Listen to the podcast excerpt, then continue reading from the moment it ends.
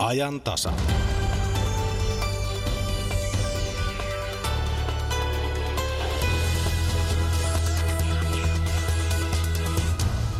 Ajan tasassa on tarjolla tänään arkistojen aarteita. Kansakoulun päättyminen merkitsee nuoren neitosen ja nuorukaisen elämässä tärkeän vaiheen alkamista. Monet heistä ovat tällöin vaikeassa asemassa. Vaikka he tuntevatkin itsensä ainakin melkein aikuisten vertaisiksi, heitä ei vielä huolita näiden joukkoon. Kansakouluista puhutaan Oi maamme-sarjan tietovisassa. Tuo Oi maamme-sarja on täynnä tavallisten suomalaisten tekemiä lyhytelokuvia. Ensimmäiset kansakoulut aloittivat Suomessa 1850-luvulla, peruskoulut 1970-luvulla. Kouluhistorian dosentti Jari Salmisen mukaan nykyperuskoulu on enää rippeet siitä, mitä tuo Suomen pisamenestykseen vienyt peruskoulu ennen oli. Jari Salminen on haastattelussa tämän ajan tasan alkupuolella. Tänään kysytään myös, miksi Merilapin kunnat ulkoistivat sairaalatoimintansa ja mikä Saudi-Arabiassa on kummaa. Me puhumme tänään myös susista. Ne siirtyvät satelliittiaikaan. Minä olen Kati Lahtinen, tervetuloa ajantasan seuraan.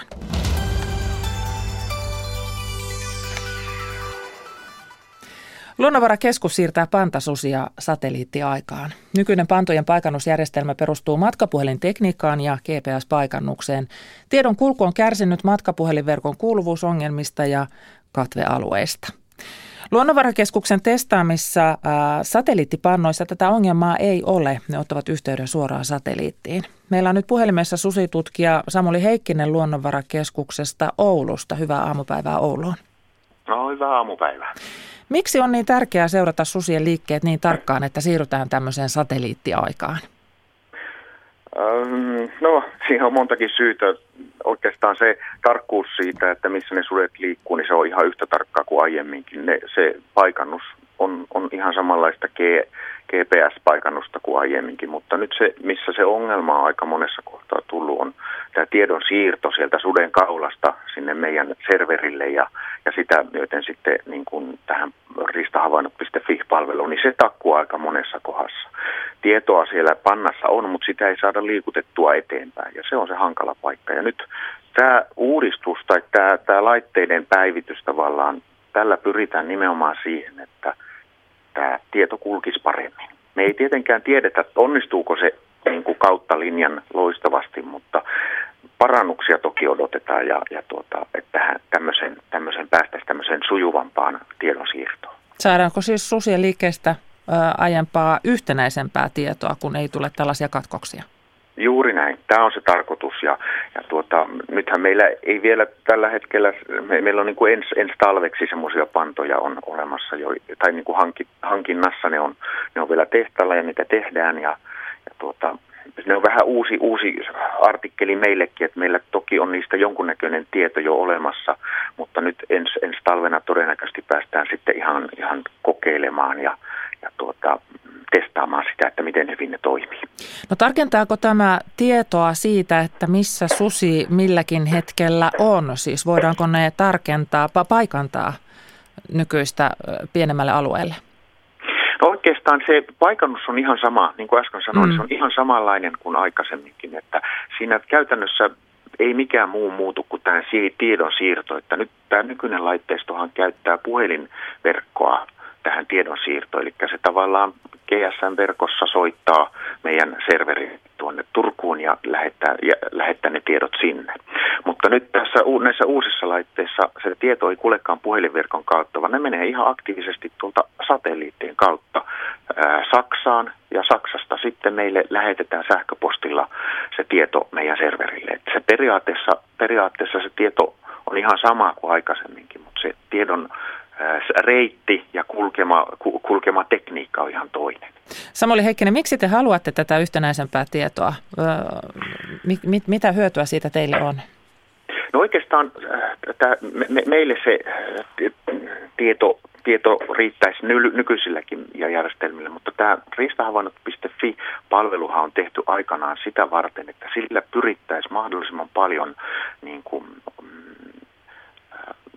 välttämään niitä ongelmia, joita sudet aiheuttaa ko- metsästyskoirille. Mm. Ja tässä tulee nyt tämä ongelmakohta sitten, että metsästysharrastus, metsästyskoiran harrastus ää, tarvitsee sillä alueella, jos on vaan mahdollista, että sillä alueella on tämmöinen pantasusi, niin se tiedon hyvin nopeasti ja, ja että et liikkuuko susia, onko se tällä alueella.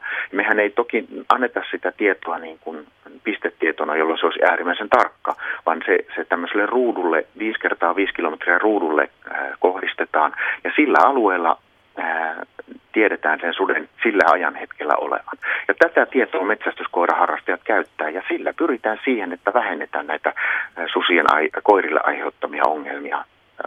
Ja, ja se osittain toimiikin ihan hyvin. No voiko tätä, nä, tätä tietoa käyttää sitten myös väärin? Salakaatajat tietää susien liikkeet.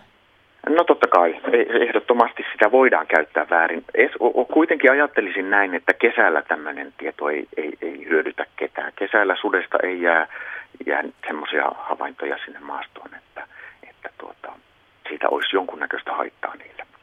Mm, talvella toki Talvella toki moottorikelkalla voidaan tämmöinen eläin kyllä löytää, mutta tässä tapauksessa näissä, näissä susiosioissa kyllä mä olen sitä mieltä, että jos ollaan, ollaan tuota, ää, maastossa moottorikelkalla ja tarkoitus on niin kuin metsästää susia sieltä, niin se löytyy kyllä ilman näitä, näitä, näitä tätä riistahavainnot.fi-järjestelmääkin. Susitutkija Samuli Heikkinen, mitä tämä maksaa? Itse asiassa laitteet on halvempia kuin, kuin nämä GS, GSM-verkkoon käyttävät laitteet, jonkun verran halvempia, että siinä suhteessa, siinä suhteessa ollaan menossa parempaan suuntaan. Ja montako sutta satelliittiseurantaan siirtyy ja missä? Sitä, niihin on ihan hirveän vaikea vastata, koska se riippuu täysin siitä, että montako me saadaan pyydettyä. Että sehän on joka vuosi olosuhteet sanelee hirmu paljon sitä, että, että miten, miten saadaan merkittyä. On joinakin vuonna on käynyt jopa niin, että yhtään sutta ei ole saatu merkittyä. On ollut niin kehno lumitalvi tai olosuhteet niin vaikeita, että tästä ei voida toteuttaa. Mutta toki meillä on pyrkimys siihen, että, että, tuota, että 15-20 kantaa on varattu tähän asiaan, mutta mm. joka vuosi yleensä ei ole ihan päästy tämmöisiin lukuihin, mutta jos me saataisiin se 10, reilu 10, niin oltaisiin tyytyväisiä. Kiitoksia näistä susitutkija Samuli Heikkinen sinne Oulun luonnonvarakeskukseen. Kiitos.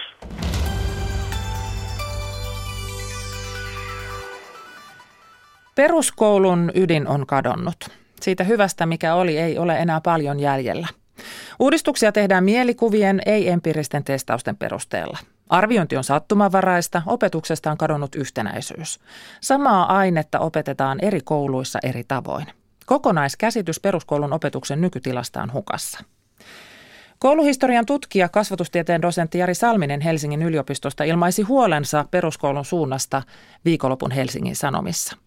Salmisen mukaan uudistusten keskellä on jopa hyljytty koulun perustehtäviä. Ja siitä onkin hyvä aloittaa. Mitä tehtäviä on hyljytty? Se on tietysti isompi kysymys, joka vaatii tuota hyvät perustelut, mutta tässä voisin todeta esimerkkinä sen, että kyllähän se, eihän se koulun perustehtävä tavallaan opettaa tietyt perustaidot ja tiedot on mihinkään poistunut. Ja nyt on viety aika nuorille semmoisia niin ehkä vähän liian vaativiakin niin kuin asioita pohdittavaksi ja tehtäväksi ennen kuin niitä perustaitoja on kunnolla harjoiteltu. Ja kun sitten nämä muut mekanismit, joita mä siinä kuvasin artikkelissa, niin on, on tavallaan murtuneet tai ainakin heikentyneet, niin siinä alkaa olla sellainen tilanne, että me, me ei todella tiedetä enää, että opetetaanko siellä perustaitoja missä määrin, mitä siellä opetetaan ja sitten kuinka ne mitataan ja mihin ne arvosanat perustuvat. Ja näin ollen tulee tämmöinen kumulatiivinen ongelma, kun sitten kuitenkin niillä todistuksilla joudutaan erottelemaan oppilaat viimeistään ysillä. Nykyään usein mennään myös erikoisyläkouluihin, eli voi olla, että kutosen kevään todistuksella sitten jo kamppaillaan niin kuin tietystä paikasta. Niin onhan siinä sitten jo tämmöinen oikeusturvakysymys, että jos ne ei perustu tavallaan niin kuin yhteenvertaiseen arvosteluun. Sun kirjoitus on nyt kyllä aloittanut varsinaisen keskustelun tästä koulujärjestelmästä ja kiinnostavaa on se, että, että aika moni taho tunnistaa nämä ongelmat ja sanoo, että kyllä, arvioinnissa on ongelmia, kyllä, meillä on muuttunut tämä peruskoulu aika kovasti. Ehkä kaikkein eniten ja vahvimmin on kiistetty se, että näitä muutoksia, joita tehdään, tehtäisiin pelkästään mielikuvien varassa, vaan, vaan todetaan, että kyllä siellä on tietoa ja testausta. Kommentoi. Se ero peruskoulun alkuvaiheeseen on se, että silloin kun, silloin kun koulua kehitettiin, niin kyllä ne oli paljon pidempiä ne testaukset Eli, eli huolellisemmin kokeiltiin ja sitten se lanseerattiin niin kuin koko ikäluokkaan. Et siellä on paljon, paljon tämän tyyppistä ajattelua ollut ja kiitos siitä Matti Koskenniemelle. Hän oli professori Helsingin yliopistolla ja hän oli yksi näistä arkkitehdeistä, jotka suunnitteli uuden opettajan koulutuksen ja tämän peruskoulun. Ja hän korosti juuri tätä pitkäkestoista empiiristä koulun tasolla tapahtuvaa tutkimusta. Ja sillä tavalla peruskoulua pitäisi kehittää. Ja toki sitä edelleenkin mm. tapahtuu, mm. mutta nämä syklit on niin lyhkäisiä, että sinne, sinne viedään joku juttu ja sitten vähän testataan ja sitten se pannaan jo koko porukalle. Ja siinä on ehkä se mun huoli, että se on vähän mielikuva kehittämistä. Todelliset näytöt puuttuvat. Tämä digitalisaatio, mistä me on varmaan ennenkin mm. joskus sun kanssa puhuttu, niin, niin se on hyvä esimerkki, että eihän sitä ole kunnolla kokeiltu vielä. Ja nyt se niin kuin lyödään jo isolla pensselillä koko sille jengille ja luvataan vielä sillä parempaa pedagogiikkaa. Todelliset tieteelliset näytöt puuttuu vielä. Ne ehkä sitten tulee aikanaan, mutta että voisi siinä edetä vähän varovaisemmin. Koska nyt on se vaara olemassa, että ei ole myöskään semmoisia hyviä käytänteitä antaa ja opettajat ei saa niin kuin sit sitä tukea, että mitä mä nyt sitten teen näillä. Ja sitten tumpuloidaan siellä niiden koneiden kanssa ja tulee ehkä huono kokemus. Me ollaan näistä asioista puhuttu silloin, kun julkaistiin sun kirja Koulun pirulliset dilemmat viitisen vuotta sitten. Ja siinä sä kuvaat sitä, sitä maailmaa, jossa koulu tänä päivänä elää, sitä paineiden ja toiveiden maailmaa, jossa koulu elää. Mä siteeraan sieltä kirjasta tämmöistä niin kohtaa. Täällä mainitaan nyt niitä tekijöitä, jotka ovat sinne koulun esittämässä erilaisia vaatimuksia. Oppilaat ja heidän vanhempansa, poliittiset puolueet, ideologiset ja uskonnolliset ryhmittymät, virkamiehet, asiantuntijat, työmarkkinatahot, kansalaisjärjestöt sekä koulujen työntekijät. Onko se nyt tämä mylly, mikä on saanut aikaan sen, että nopeasti kokeillaan jotain uutta, sitten tulee se uusi toive ja siirrytään taas siihen, että tavallaan se pitkä kehitys on jäänyt huomaamatta? Joo, siinä on aikamoinen soppa tietysti koko ajan taustalla. Sitten eh, koulullahan on tämmöinen ongelma, jolle se on, niin kuin, tai se ei voi sille mitään, että meidän ulkopuolinen maailma, todellisuus, yhteiskunta kehittyy tavattoman nopeasti, jos mietit teknologiaa tai vaikka teidän media-alaa. Mm. Mutta koulun mahdollisuudet sitten reagoida näihin muutoksiin, niin ne on paljon niin kuin niukemmat. Ei siellä ole sellaisia resursseja, ei, niille myöskään anneta sitä vapautta sitten. Tämä arviointihan on hyvä esimerkki. Ja totta kai heti kun se otetaan käyttöön, niin siitähän tulee sitten se, mihin tähdätään. Ja näin ollen, niin siellä on aina jossain päässä se niin kuin normittaminen ja rajoittaminen. Ja nyt tavallaan koulu joutuu sitten suodattamaan lukuisan määrän toiveita jotka ei välttämättä aina perustu kunnolliseen testaukseen niissä koulun olosuhteissa. Ne voi toimia täällä Yleisradiossa tai verovirastossa tai jossain muualla, mutta sitten ne viedään niin kuin aika keskeneräisinä testaamattomina sinne luokkahuoneeseen. Ja ovat tietysti keskenään myös ristiriitaisia. Ja ovat keskenään ristiriitaisia ja sitten ne ei välttämättä niin kuin auta opettajaa niissä tilanteissa. Ja sitten tässä tulee mun nähdäkseni ihan kummallinen paradoksi siitä, että meillä koko ajan esimerkiksi nostetaan, että meillä on maailman parhaat opettajat. Tätä mä kuulen jatkuvasti. Myös hallinto menee sen taakse. Mm. Varmasti on ihan asiallisia hyviä, en tiedä onko nämä parhaita. Niin sitten jos ne on näin hyviä kerran, ja sitten he esimerkiksi kokee, että arviointi on nyt epämääräistä tai että heillä on liikaa kehittämistä, niin miksi ei heitä kuunnella? No otetaan tämä arviointi nyt esille. Kun sanoit siinä kirjoituksessa, että arviointi on sattumanvaraista ja opetusministeri Sanni Kran Laasonen jakaa tämän huolen arvioinnin yhdenvertaisuudesta. Hän Helsingin Sanomissa tätä kommentoi. Kansallisen koulutuksen arviointikeskus Karvi on puhunut ihan samasta asiasta ja todennut, että, että nämä peruskoulun päätösvaiheen arvosanat ovat vaihtelevia. Se tarkoittaa siis käytännössä esimerkiksi sitä, että kasin arvosanalla on hyvinkin eritasoisia oppilaita. Minkälainen ongelma se on oppilaan kannalta? Kyllä se huoltajan ja lapsen kannalta ja nuoren kannalta niin on mielestäni aika iso ongelma. Ensinnäkin siinä voi syntyä kahdenlaistakin ongelmaa. Eli joku hyvä oppilas tunnollisesti työskentelee, mutta sattuu olemaan semmoisessa ryhmässä, jossa vaatimustaso on kova. Niin silloin hän, hän saa aika huonon numeron, koska sitä usein mm. sitten vähän kuitenkin kalibroidaan, ettei nyt voida kaikille antaa sitä kiitettävää jolloin sitten hyväkin oppilas voisi niin kuin saada tavallaan negatiivista palautetta, vaikka osaaminen olisikin niin kuin hyvää. No tämä on ehkä harvinaisempi Joo. ongelma. Yleensä käy kai niin päin sitten, että, että opettaja sitten mieluummin arvostelee positiivisesti, jolloin sitten nostetaan niitä numeroita helpommin ylöspäin, pyöristetään ehkä siihen ylempään arvosanaan. Ja se on tietysti kannustavaa, mutta siinä voi syntyä pitkällä aikavälillä semmoinen illuusio osaamisesta, jota ihan oikeasti ei sitten olekaan. Ja kun nythän on jonkin verran tutkimuksia siitä, että se lukion aloittaminen on vaikeutunut ja siellä keskeytetään helposti ja kurssit jää suorittamatta, niin onko tässäkin yksi syy siihen, että on vähän ylisuuret odotukset niistä omista taidoista. Ja sitten kun lukiossa kuitenkin vauhti kiihtyy, niin se tuntuu kovin raskaalta ja kuormittavalta ja, ja tulee tämmöinen oppimisen haaste sitten siellä yllättäen. Ammattikoulusta mä en niin tiedä, onko se ongelma siellä, mutta, et, mutta et periaatteessa niin se voi antaa epärealistisen käsityksen omista taidoista. Ammattikoulutusta ollaan uudistamassa ja siellähän tarvitaan koko ajan enemmän sitä oppilaan omaa osaamista ja jos siitä ei ole realistiset niin. taidot, se niin. voi johtaa yhä suurempaan määrän dropoutteja. Kyllä, kyllä ja sitten tulee lannistumista, että sillä on pitkän aikavälin vaikutus tässä mielessä. Plus sitten ihan näissä valintatilanteissa suora vaikutus. Paikka jää saamatta, koska sulla on siellä kahdeksikko No miten se tasataan? Miten tämä tilanne nyt sitten korjataan? No se onkin niin sanottu pirullinen dilemma, mm. koska niin kuin tiedät, niin sellaista helppoa mm. ratkaisua ei ole. En missään tapauksessa ole ehdottamassa sitä, jokuhan voisi päätellä siitä kirjoituksestakin, että nyt nopeasti työryhmä pystyy ja digitalisoitu tuota tasokoe jo ensi kevääksi. Eihän se sillä lailla mene, vaan tätä täytyy nyt tosiaan tarkkaan miettiä. Ehkä pitäisi käydä vähän katsomassa muualla maailmassa, miten, miten siellä tämä asia on hoidettu pikkusen sitäkin nyt haastasin, että, että kun yksi ministerin vastaus oli se, että ei tule stressiä sitten mm. lisää, jos näitä kokeita nyt harkitaan. No onko se nyt ihan niinkään, että kyllähän sitä vaatimustasoa on koko ajan maailmassa. Ja, ja jos mietit arviointia työelämässä, niin sehän on tosi tiukkaa nykyään, että, että tässä voisi retorisesti antaa tämmöisen vastaiskun, että eikö koulun pitänyt kasvattaa elämää varten – Eli, eli tavallaan jos arviointi kaikkialla muualla yleistyy, niin miten, miten koulu voisi olla tästä sitten ulkopuolella? Arviointiin liittyy myös PISA. Kun siteraan sinua siitä vieraskynäkirjoituksesta, niin sanot siinä, että Suomen PISA-menestyksen ihmettä markkinoidaan ulkomaisille vieraille enemmän uusien lupausten varassa kuin kuvaamalla se pitkä tie, jolla hyvät tulokset on saavutettu. Niin mikä toi Suomen PISAn kärkimaaksi? Siinä on tosi monta muuttujaa, että ei koulu yksin tietenkään, ja näitä voi sitten eri tutkijat painottaa vastauksissaan eri tavalla, että kyllähän siellä on paljon pidempi koulutususko, nuoren, nuoren tasavallan niin tämmöiset rakennemuutokset, joissa koulutus sai myös isomman roolin heti vielä 5-60-luvulta, plus yli puolueiden tämmöinen näkemys siitä, että kaikille kuuluu tietty perussivistys – että nämähän helpotti sen peruskoulun toteuttamista.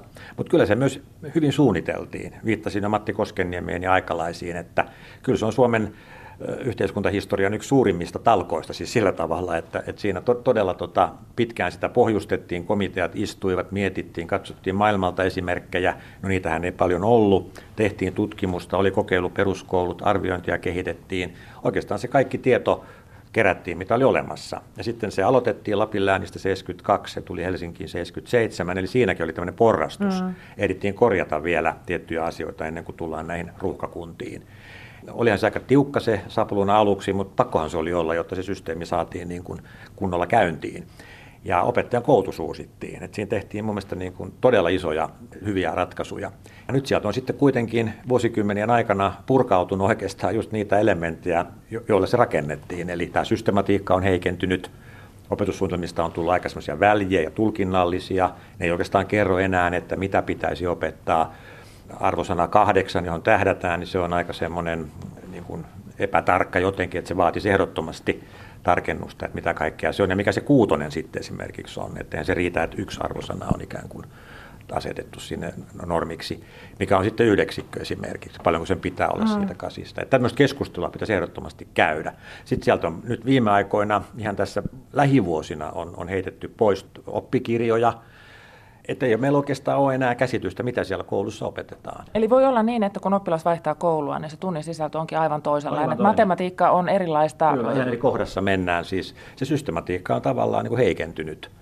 Ja jos systematiikka heikentyy ja sisällöt, variaatio kasvaa, arvioinnin skaalat on erilaisia ja niistä ei ole yhteismitallista pohdintaa suoritettu, niin mun on vaikea uskoa, että se niin kuin lisä, lisäisi niiden arvostelujen yhdenvertaisuutta. Tämä kuulostaa nyt siltä, että meillä on olemassa eriytynyt opetus, joka on siis tällaista opetusta, jota annetaan erityistä tukea tarvitseville oppilaille tai sellaisille, joiden oppiminen on erilaista. Ja se on, se on täysin hyväksytty ajatus ja sillä tavalla on saatu moni oppilas siellä koulussa parempiin tuloksiin, kun hänen niin omaa tasoa mietitään. Mutta sitten meillä on tämmöistä eritynyttä opetusta ihan sellaisenaan, joka ei enää ole siis mihinkään kirjattu, jota ei ole millään tavalla ajateltu. Ja sitten meillä on vielä se ajatus, että meidän pitäisi tukea erikseen lahjakkaita oppilaita, jotta peruskoulu tarjoaisi heille heillekin jotakin, niin kouluhistorian tutkijana Jari Salminen, onko tämä tämän päivän peruskoulu enää peruskoulu ollenkaan? No se on vaikeampi kysymys. Kyllähän se peruskoulu siinä mielessä on, että kaikilla on kuitenkin sama mahdollisuus niin kuin aloittaa, mutta kieltämättä sinne on tullut nyt tällaisia uusia haasteita. Ja tässä uudessa opetussuunnitelmassahan kovasti korostetaan oppilaan yksilöllisten taitojen kehittämisen tärkeyttä. Ja se varmaan on johtanut nyt sitten koulun tasolla tämmöisiin niin kuin ratkaisuihin, että yritetään sitten eriyttämällä tällaisiin tasoryhmiin niin kuin sitä hoitaa. Ja kyllähän siinä tietty ajatus voi olla myös matematiikassa, että sillä tavalla sitten saadaan likemmäs sitä omaa osaamista tai sitä seuraavaa tasoa, niin sopivaa opetusta. Mutta tietysti näitä pitäisi nyt selvittää. Mulla ei ole tuosta niin, mm. niin semmoista empiiristä tietoa. Tasokurssit oli peruskoulun alkuvaiheessa. Mä olen taidan olla viimeisiä vuosikursseja, joka on ollut tasokursseilla. Okei, sinua voisi haastatella sitten siihen tutkimukseen, että, että mit, mitä sieltä tota, on muistikuvia. Niistähän sitten luovuttiin. Tosin siinäkin oli, oli kahdenlaista niin keskustelua jo silloin, että kyllä ne joissain kouluissa toimi ihan hyvin, mutta sittenhän niistä tuli aika tyttövaltaisia, en, en tiedä miten teidän luokalla oli tilanne, eli pojat valitsi useimmiten niitä alempia kursseja ja se alkoi eriyttää niin kuin vähän väärällä tavalla sitten, ja joskus ne oli vanhempien toiveita, eikä niin kuin lapsen todellisen mm. osaamisen toiveita. Että se on tosi haastava kysymys, eikä siitäkään hirveästi ole keskusteltu. Ylipäätään tämä arviointi on ollut tässä keskustelukentässä niin jotenkin vähissä – kun mietit sen tärkeyttä. Hirveästi on tästä digitalisaatiosta puhuttu ja koulun kehittämisestä. Ne on ikään kuin ollut sitä kärkeä. Mutta sitten just tämä, että millä arvosanalla sieltä tullaan ulos, mihin ne perustuu, niin kyllä se on ollut paitsiossa. Ja siitähän tämä mun teksti nousi. Mä oon ollut huolissani tästä monta vuotta.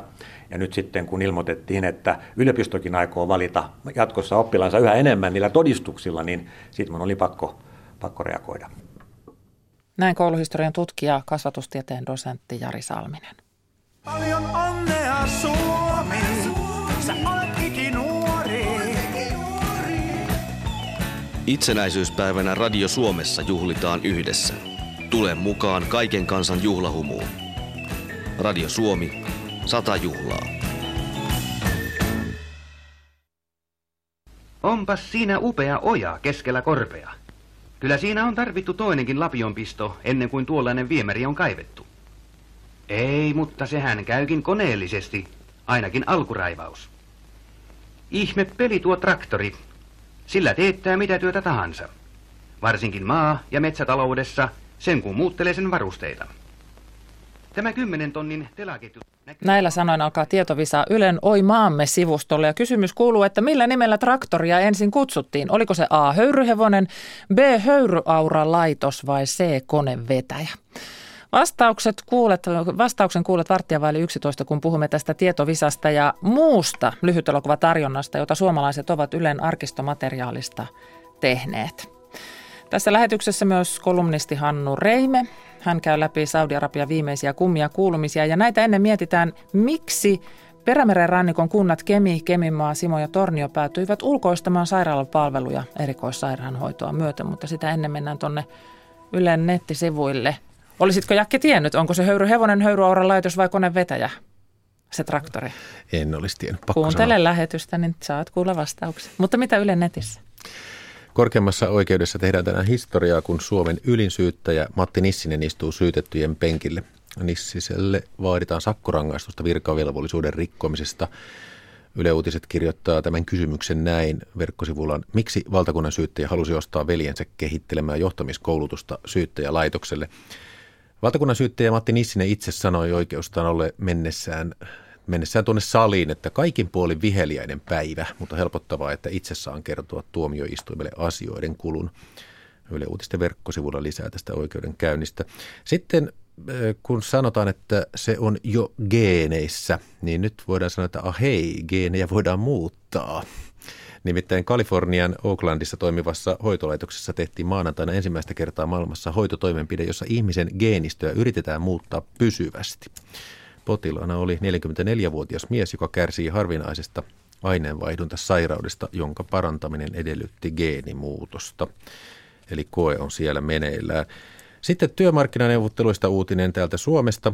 Palvelualojen ammattiliitto PAM ja matkailu- ja ravintolapalvelut MARA käyvät työehtosopimusneuvotteluja. MARA kertoo tarjonneensa yleisen linjan mukaisia korotuksia, eli teknologiateollisuuden mukaista tai teknologiateollisuuden sopimuksen mukaista palkkaratkaisua, mutta se ei riitä PAMille. Maran mukaan työntekijäpuolen vaatimukset ovat liian kovia, sillä hiihtokeskukset ovat kärsineet etenkin muualla kuin Pohjois-Suomessa vähälumisista ja lämpimistä talvista. STTn haastattelema PAMin edunvalvontajohtaja Jaana Ylitalo puolesta sanoo, että he käyvät jäsenkunnan kanssa asiaa läpi ja etenemisen mahdollisuuksia. Sitten ympäri Suomen kärsitään rotta-ongelmista. Varsinkin pääkaupunkiseudulla rotat ovat monin paikoin melkoinen riesa. Yle Uutiset kainosti vinkkaa näin. Älä jätä herkkuroskia autoon. Rotalla on loistava hajuaisti ja hampaat, jotka pystyvät peltiinkin. Eli rotalla on loistava hajuaisti siihen voi riittää jopa karkkipaperin tuoksu, että rotta tunkeutuu sisään. Autossa lojuvat karkkipaperit, limsan loput ja grilliruuan kääreet houkuttelevat nälkäisiä jyrsijöitä. Asiantuntija, joka tässä on tarkastaja Bengt Linkvist luonnonvarakeskuksesta, sanoo, että auto pitää pitää sisältä siistinä, jos alueella on rotta-ongelma. Tässä Yle Uutisten verkkojutussa on todella koukuttava väliotsikko, jos rotta jää lymyämään autoon. Jos kesken hyi. ajon huomaa, että autossa on rotta. Siis hyi, luulin, että ampiainen autossa olisi jotakin pahinta paarmat, mutta että r- rotta. Ja, ja, ja jotenkin ajattelin aikaisemmin, että – että se, että ne roskakatokset on sen näköisiä kuin ne on, niin on syy siihen, että, että niitä rottia on. Mutta täytyypä syynätä naapureiden autotkin tästä lähtien. Aivan. Tää, jätetään tähän cliffhangeriin tämä. Sieltä voi käydä Yle Uutisten verkkosilta katsomassa. Kiitos näistä ällöttävistä uutisista, Jakke. Tämä on ajan tasa. Sitten menemme terveysasioihin. Kemitornion kunnat ovat päättäneet laajasta sairaalapalvelujen ulkoistamisesta. Tarkoitus on varmistaa esimerkiksi synnytysten säilyminen alueen omassa sairaalassa. Kemin keskussairaalan toiminta ulkoistetaan 15 vuodeksi kuntien ja terveyspalveluyritys Mehiläisen yhteisyritykseksi. Houkuttaako Kemin malli myös muualla keskussairaaloita ja miten mallissa toteutuvat hallituksen ajamat valinnanvapaus ja maakunnallinen ohjaus? Tätä pohtivat eduskunnan sosiaali- ja terveysvaliokunnan jäsenet keskustan Martti Talja, kokoomuksen Sari Raassina ja SDPn Anneli Kiljunen. Heidän on vaikea löytää Kemin ulkoistuksesta hyviä puolia. Minun on oikeastaan aika vaikea löytää tähän sellaisia positiivisia asioita. Pikemminkin tämä tilanne on hämmentänyt kenttää entiseltään, koska tämä betonoi yksityisen monopolin kallilla ja pitkäaikaisella sopimuksella – sekä tämä keskussairaala osa perusterveydenhuollosta sekä erikoissairaanhoidosta ulkoistetaan. Ja sosiaalipalvelut on nyt jätetty tämän ulkopuolelle kuntien palvelutuottamiseksi. Ja tässä ei ole myöskään huomioitu valinnanvapauslainsäädäntöä ja eikä myöskään perustuslain huomiota, jota esimerkiksi perustuslakivaliokunta viime kesänä selkeästi linjasi. Ja minusta on ollut aika hämmentävä, voisiko sanoa, että plussia nyt ei oikeastaan löydy tälle äkkiseltään. Ehkä se, että, että yksityiset palveluntuottajat ovat hyvä täydentäjä, mutta tässä tilanteessa, että se ää, kokonaisulkoistus tapahtuu, niin se ei ole taas sitten Sari Raassina, tavoitteen plussat. mukainen. No, sanotaan, että plussia on sillä tavalla vaikea tämmöisessä murrostilanteessa löytää, mutta tietenkin se on plussa, että kunnat ovat aidosti kiinnostuneita palveluiden tulevaisuudesta ja käyttivät tässä kohdassa sitä kunnallista itsehallintoa, joka heille vielä lain mukaan tällä hetkellä on, mutta kyllä tämä kokonaisuuden näkeminen tässä olisi ollut se tärkeä, tärkeä suunta, mihin me olisi pitänyt myöskin Merilapin osalta päästä. Martti Talja. Kyllä tässä on kuntien hätähuuto oman aluetalouden puolesta siinä, että se oli uhkasi merkittävä eh, toiminnan alasajo sillä alueella ja siinä valtio on nyt epäonnistunut kyllä, kyllä tässä, että koko tämän sote-uudistuksen läpiviennissä. Miten turvataan se kunnallisen itsehallinnon tuoma, tuoma sääntely ennen kuin uutta lainsäädäntöä on, on voimassa? Mennään sitten näihin yksityiskohtiin, jos se niitä plussia kerran tulee. Niin, niin miten tämä malli varmistaa nyt sitten päivystyspalvelujen toteutumisen teidän mielestänne? Martti Talja. Tämä onkin ongelma. Meillä ei ole tietoa, minkälainen sopimus on, mutta että ennakkotietojen mukaan päivystyksestä vastaisi sitten, sitten mehiläinen, mutta toisaalta tulevan sotelainsäädännön mukaan ainoastaan julkisella toimijalla, eli, eli maakunnan liikelaitoksella voi olla tämä päivystyksen vastuu ja silloin, silloin tässä myös edeltävä lainsäädäntö on edellyttänyt sitä, että päästään leikkaustoimintaan, että sairaalassa on päivystysjärjestelmä. Eli tässä nyt on varsinainen sekasotku ja soppa keitetty ja katsotaan nyt, kun päästään eteenpäin, mitä tässä itse asiassa on sopimuksella tarkoitettu. Sari Raassina. Siinä kohdassa täytyy olla samaa mieltä kollegan kanssa, koska sopimus yksityiskohtia ei ole tiedossa, mutta kyllä mä huolta kannan siitä, että meillä ei ole ihan aidosti nyt ymmärretty sitä päivystyksen jakautumista siihen vaativaan erikoistason päivystykseen, jossa nimenomaan leikkaustoiminta, muu esimerkiksi onnettomuustilanteissa tarvittava laajalainen moni alainen osaaminen siellä erikoissairaus pitää järjestää. Ja sitten taas se tavanpäivystys, joka on sitä arkipäiväistä toimintaa, terveyskeskustasosta päivystystä, mitä ihmiset useimmin tarvitsee. Ja nämä asiat on nyt mennyt varmaan vähän sekaisin myöskin sekä kuntapäätteiltä. En ihmettele sitä. Uudistus on monimutkainen ja monta porrasta on tässä vielä käymättä, mutta nyt mä toivoisin malttia ihan joka taholta Suomessa. Anneli Kiljunen. Joo, tähän on helppo yhtyä kollegoiden näkemykseen, sillä näkemykseni mukaan ja perustuslain ää, näkökulmastakin katsottuna, niin mehiläinen ei voisi toimia tässä päivystysvastuuna kantajana, vaan tämä liikelaitos kantaa siitä vastuun ja siitä kantaa nimenomaan julkinen sektori. Ja nyt jää epäselväksi se, että mikä tämä mehiläisen rooli kaiken kaikkiaan tässä erikoissairaanhoidossa nimenomaan päivystyksen näkökulmasta on. Ja kun siihen vielä yhdistää sosiaalipäivystyksen, joka on juuri hyväksytty hyvänä yhteis työnä tämän ää, terveydenhuollon päivystyksen kanssa, niin tämä tulee myös entisestään sekoittumaan tässä Lapin mallissa. Minkälaista vastuuta yksityinen puoli voi ottaa? Missä se voi ottaa vastuuta nyt tämänhetkisen tiedon mukaan? Sari Raassina. Jos katsotaan sote-uudistusta, ja siihen liittyvää valinnanvapauslainsäädäntöä, niin keskeisethän on meidän sotekeskustoiminnat, eli siellä perusterveydenhuollon ja siellä läheisesti liittyvien palveluiden osalta.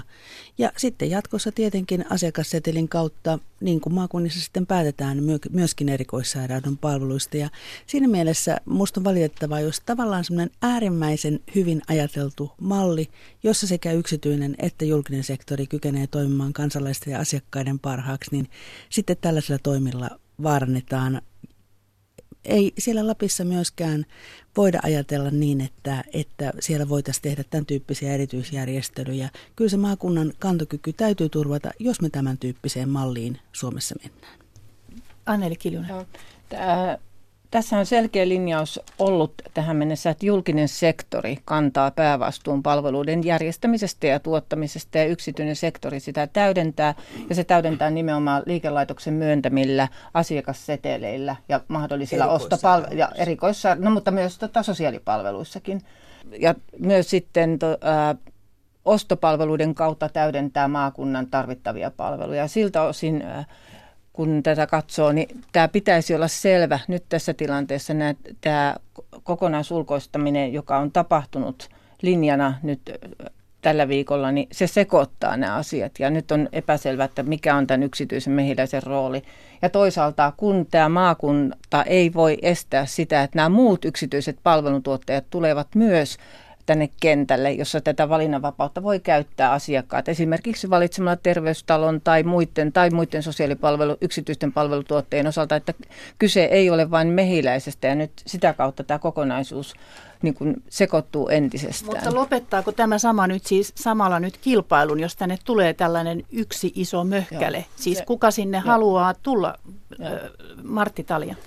Siis tässä ei kyse ole siitä valinnanvapauden toteutuksesta, vaan kyse on, on ulkoistus yhdelle toimijalle. Samalla tavalla kuin julkinen on ollut aikaisemmin toi No mutta tuottajan... eikö se samalla ole valinnanvapautta? Jos on yksi toimija, niin, niin mut... valinnanvapautta ei ole. Aivan, siis hmm. tarkoitan sitä juuri, että, että tässä on ainoastaan, ei ole niin kuin valinnanvapautta laisinkaan silloin, kun on yksi toimija. Ja nyt kunnat ovat päättävät sillä tavalla, että, että että siellä on ainoastaan yksi toimija julkisen sijaan, mutta mä olisin palannut tuohon päivystykseen. Siis Suomen terveydenhuolto on, on Euroopan kustannustehokkain. Eurolla saa eniten rahaa. Ja se johtuu siitä ainoastaan, että meillä on kiireetön hoito ja päivystyshoito yhdistetty oikealla tavalla siten, että sama henkilöstö tekee sitä päivätyötä ja sitten sama henkilöstö päivystää vuorollaan. Sari Rassina. Tästä varmasti tulee nämä luottamuskysymykset nyt alueella, että, että siinä mielessä on hiven, hivenen harmillista, että ei ole vielä edes päästy säätämään sen paremmin sote- kuin maakuntalakejakin. Ja sitten kunnissa on vahvasti tällaista epäluottamusta tulevaa maakuntahallintoa kohtaan. Ja meillä on myöskin tuolla Pohjois-Savossa nähtävissä vähän vastaavan tyyppisiä, ei näin laajoja, mutta vastaavia asioita esimerkiksi Varkauden vanhan aluesairaalan ja siihen liittyvän leikkaustoiminnan osalta. Ja mä toivon todellakin, että tämä ei meillä yleisty nyt Suomessa, vaan päästäisiin rakentamaan yhdessä – kustannusvaikuttavaa palvelumallia, johon tulisi myöskin sitten se asiakkaan näkökulma mukaan, eli niitä lähipalveluita sen sotekeskuksen kautta. Ja sitä kautta sitten saataisiin myöskin niitä tulevaisuudessa kustannustason säästöjä.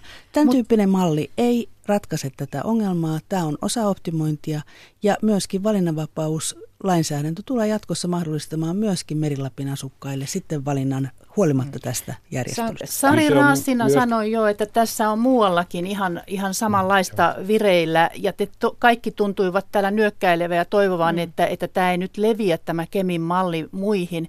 Muilla sairaaloilla on ihan samanlaisia intressejä. Alueen asukkaat haluavat, että ne palvelut pysyvät siellä. Elinkeinoelämä haluaa, että ne palvelut pysyvät siellä. Välimatkat pitenevät. Ymmärrättekö te ollenkaan tätä, tätä puolta tässä?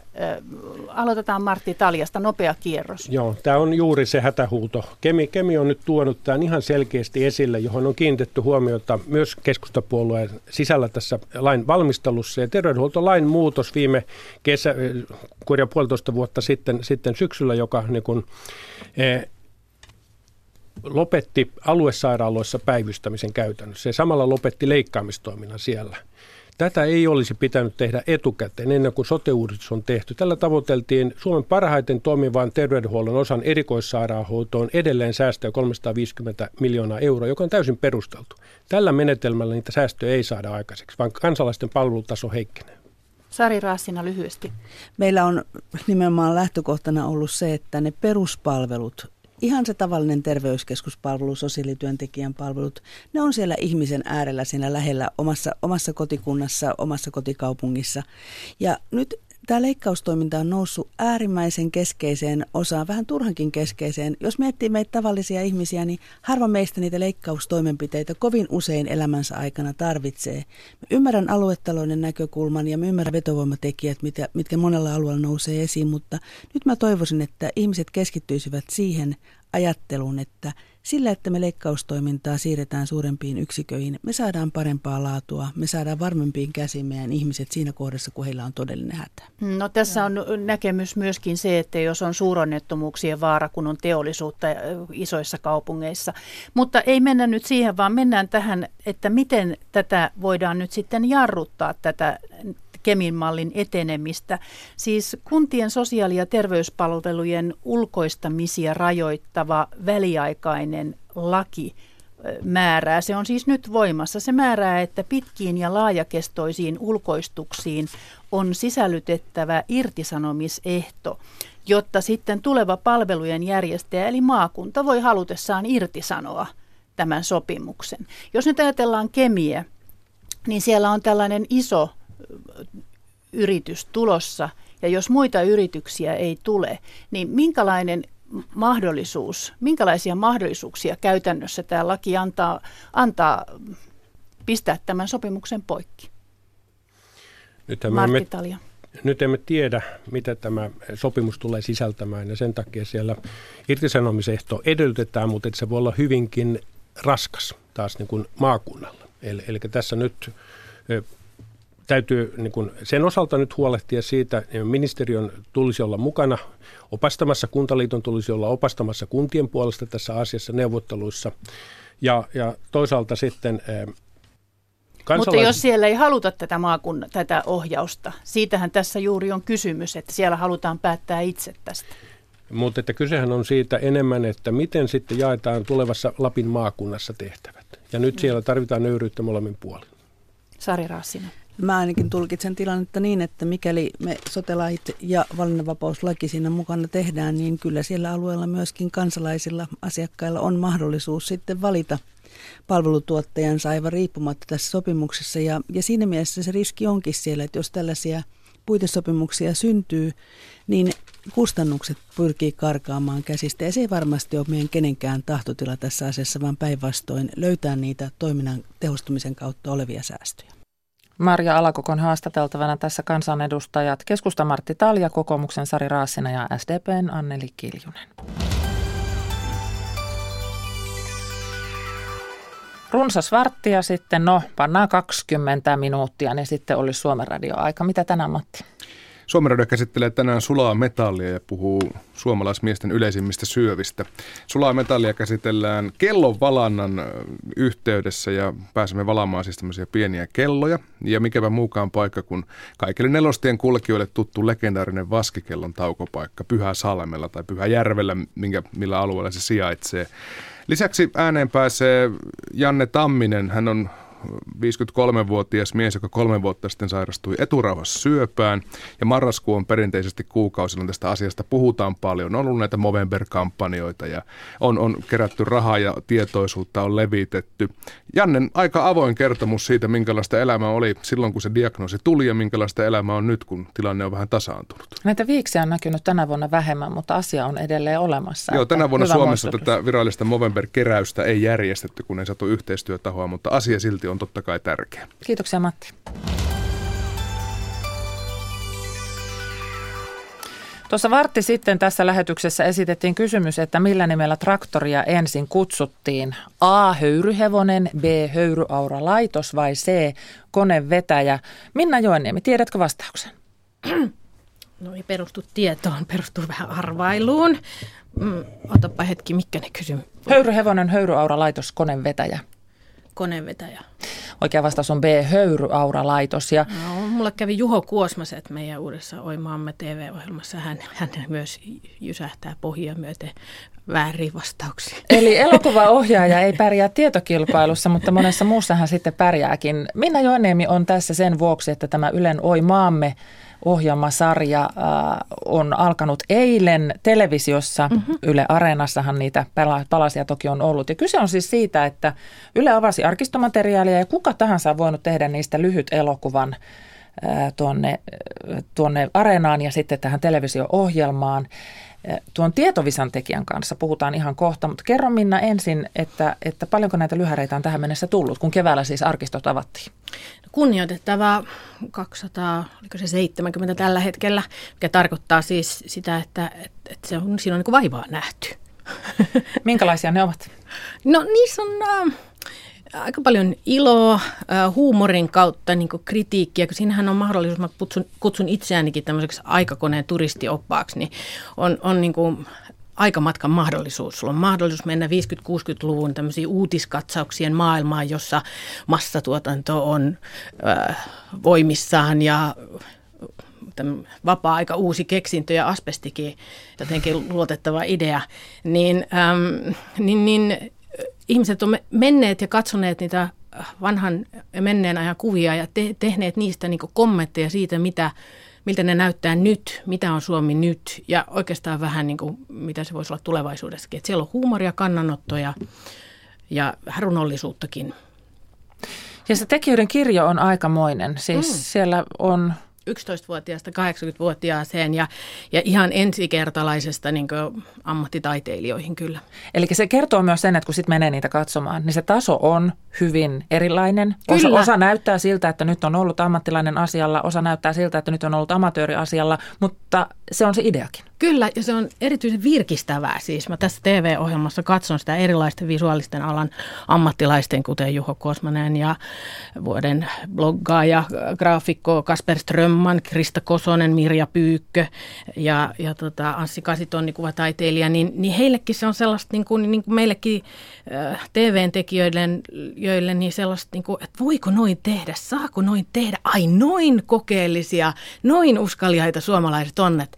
Mun suosikki on esimerkiksi Helka Ketonen Outokummusta, joka on jäänyt koukkuun. Hän, hänen puolisonsakin valittaa, että näiden pakettien kanssa menee pikkasen liian, liikaa aikaa. Ja, ja hänen niin tuossa seuraavassa jaksossa, niin hänen teoksensa muistikuvia on muun muassa sellainen, että, että siinä on niin vanhan miehen pääprofiilissa. Sitten Helka on leikannut siitä palan pois ja näyttää meille ikään kuin mitä siellä miehen mielessä, voisi olla, mä tulkitsen sen niin, että se voisi olla vaikka dementikon mielessä, on niin kuin lukittuna. Ja siellähän on menossa melko hurjat tuota, moottoripyörää kilpailut. Olen katsonut tämän pätkän, se on erittäin vaikuttava, suosittelen. Kansalaiset ovat siis innokkaasti tarttuneet näihin ja tuossa seuraavassa jaksossa on myös mukana tietovisa, josta tuossa mm. aikaisemminkin puhuttiin. Ja täm, yksi kansalainen, joka tämmöisen tietovisan on tehnyt, on Ari Liimatainen. Tervetuloa mukaan ajantasaan. Kiitoksia, kansalainen kuulee. Tuota, teit tietokilpailun, josta siis esimerkiksi tämä traktorikysymys oli, joka tässä esitettiin, niin miksi arkistot muotoutuivat sinulla tietovisaksi? Mä ajattelin kantaa korteni kekoon vähän tämmöiselle iäkkäämmälle kohderyhmälle, joka jää Ylelläkin aika tavalla pimentoon viihdetarjonnassa. Näpäytys ja, ja sitten muita perusteita.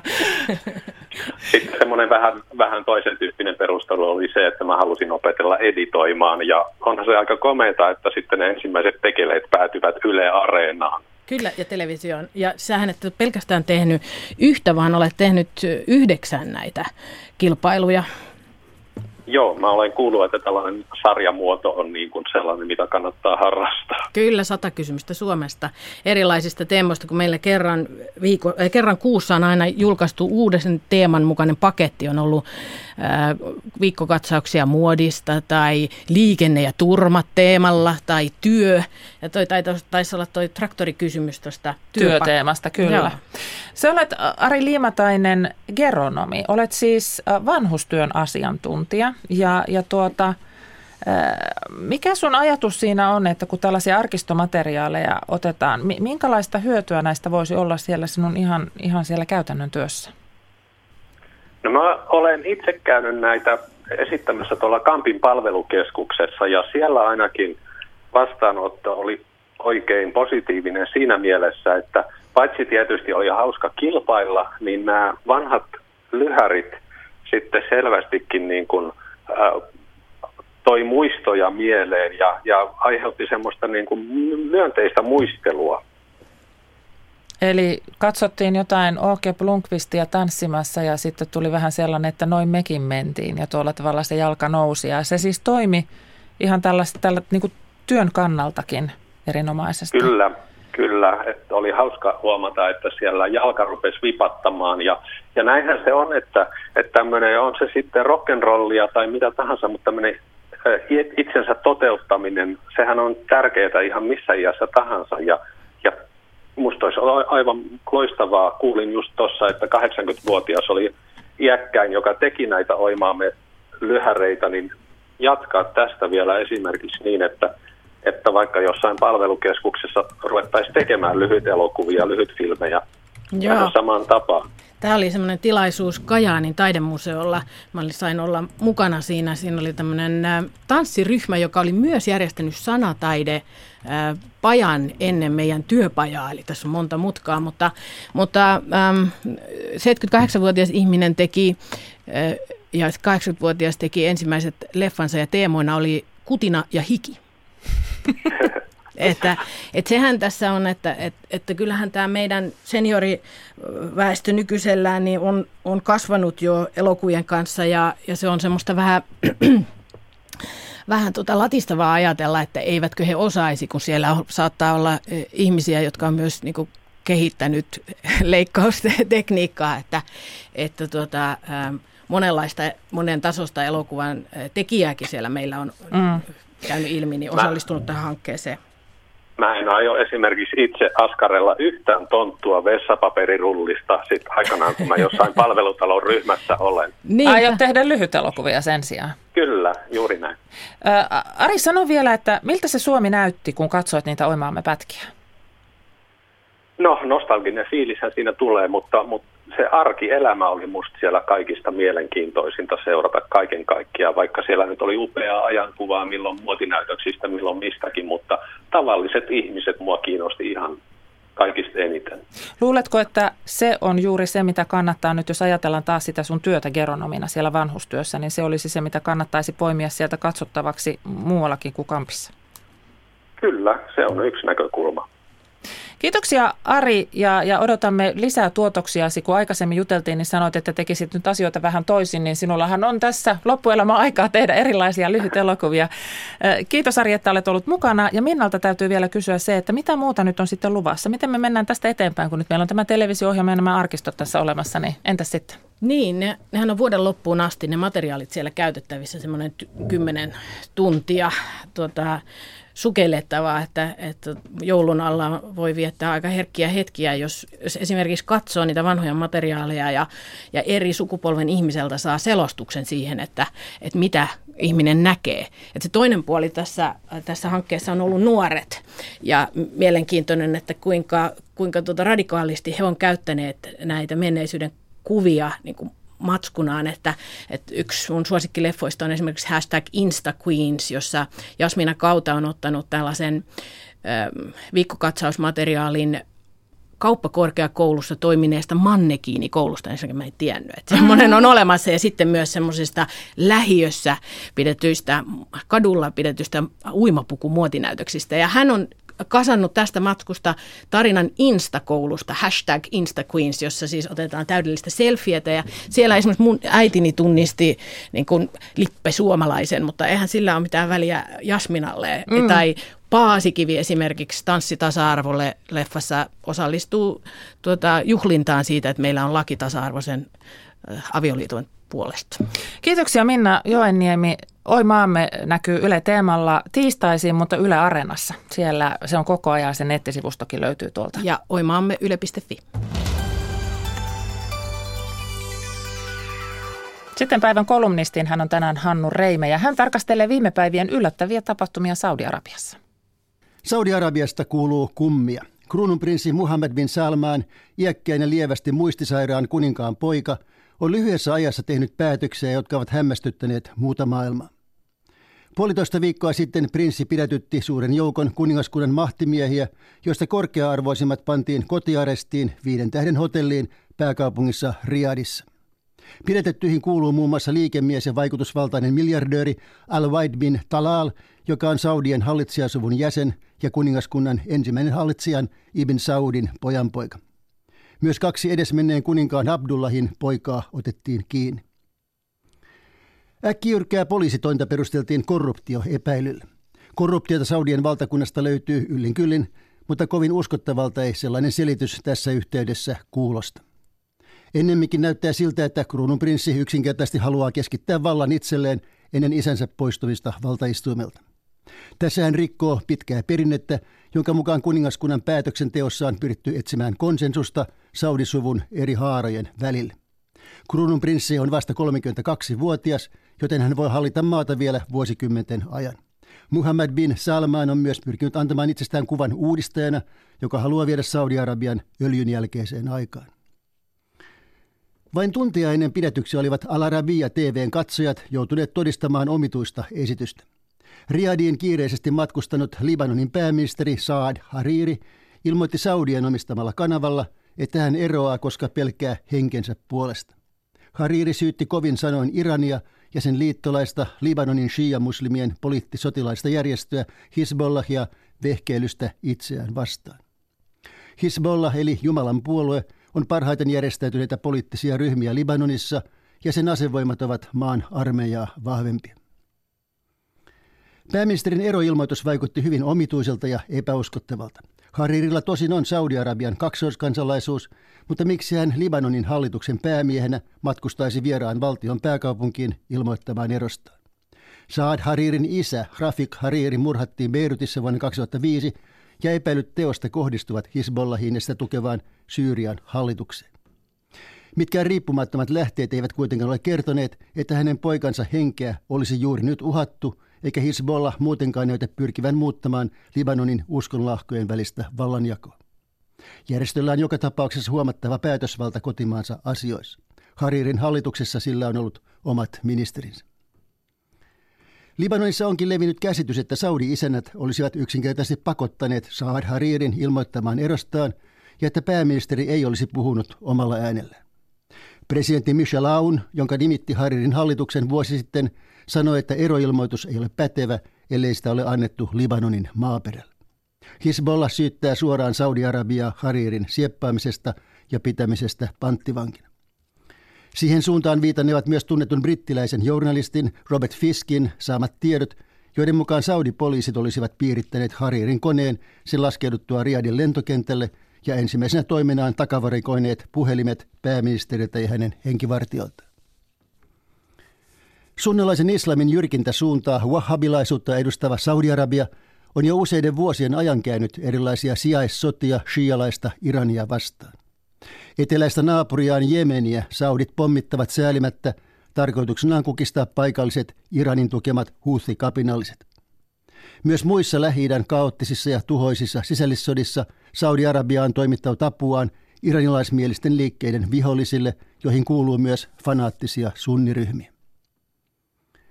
Iranin vaikutusvalta onkin tosiasiassa kasvanut lähi Syyriassa Bashar al-Assadin hallitus on onnistunut pysymään vallassa Iranin lähettämien kaartilaisten, Libanonista tulleiden Hisbollahin taistelijoiden ja Venäjän pommitusten avulla. Mutta Irania ovat vahvistaneet myös maan vihollisten itsensä tekemät katastrofaaliset päätökset. Hisbollahia olisi tuskin syntynyt lainkaan, ellei Israel olisi hyökännyt Libanoniin kesällä 1982 ja sen jälkeen miehittänyt maan eteläisintä osaa vuosikausien ajan ja näin nostattanut Etelä-Libanonin shiat vastarintaan. Ja Irakin pääkaupungissa Bagdadissa istuu nyt Iranin kanssa liittoutunut shialainen hallitus siksi, että Yhdysvallat syöksi Saddam Husseinin Baath-puolueen vallasta hyökättyä maahan vuonna 2003. Saudi-Arabian jyrkkää Iranin vastaista politiikkaa, joka nyt henkilöityy erityisesti kruunprinssi bin Salmaniin, kannattaa lämpimästi ainakin kaksi poliittista johtajaa. Yhdysvaltojen presidentti Donald Trump ja Israelin pääministeri Benjamin Netanyahu. Uutena presidenttiä Trump suuntasi toukokuussa ensimmäisen ulkomaanmatkansa Saudi-Arabiaan, eikä edetäjiensä tavoin lähinaapureihin Kanadaan tai Meksikoon. Kesäkuussa hän jopa aluksi hyväksyi Saudien painostustoimet Kataria vastaan. Katarin emiirin katsottiin suhtautuvan liian pehmeästi Iraniin. Jo vaalikampanjansa aikana Trump arvosteli Iranin kanssa solmittua ydinsopimusta huonona diilinä.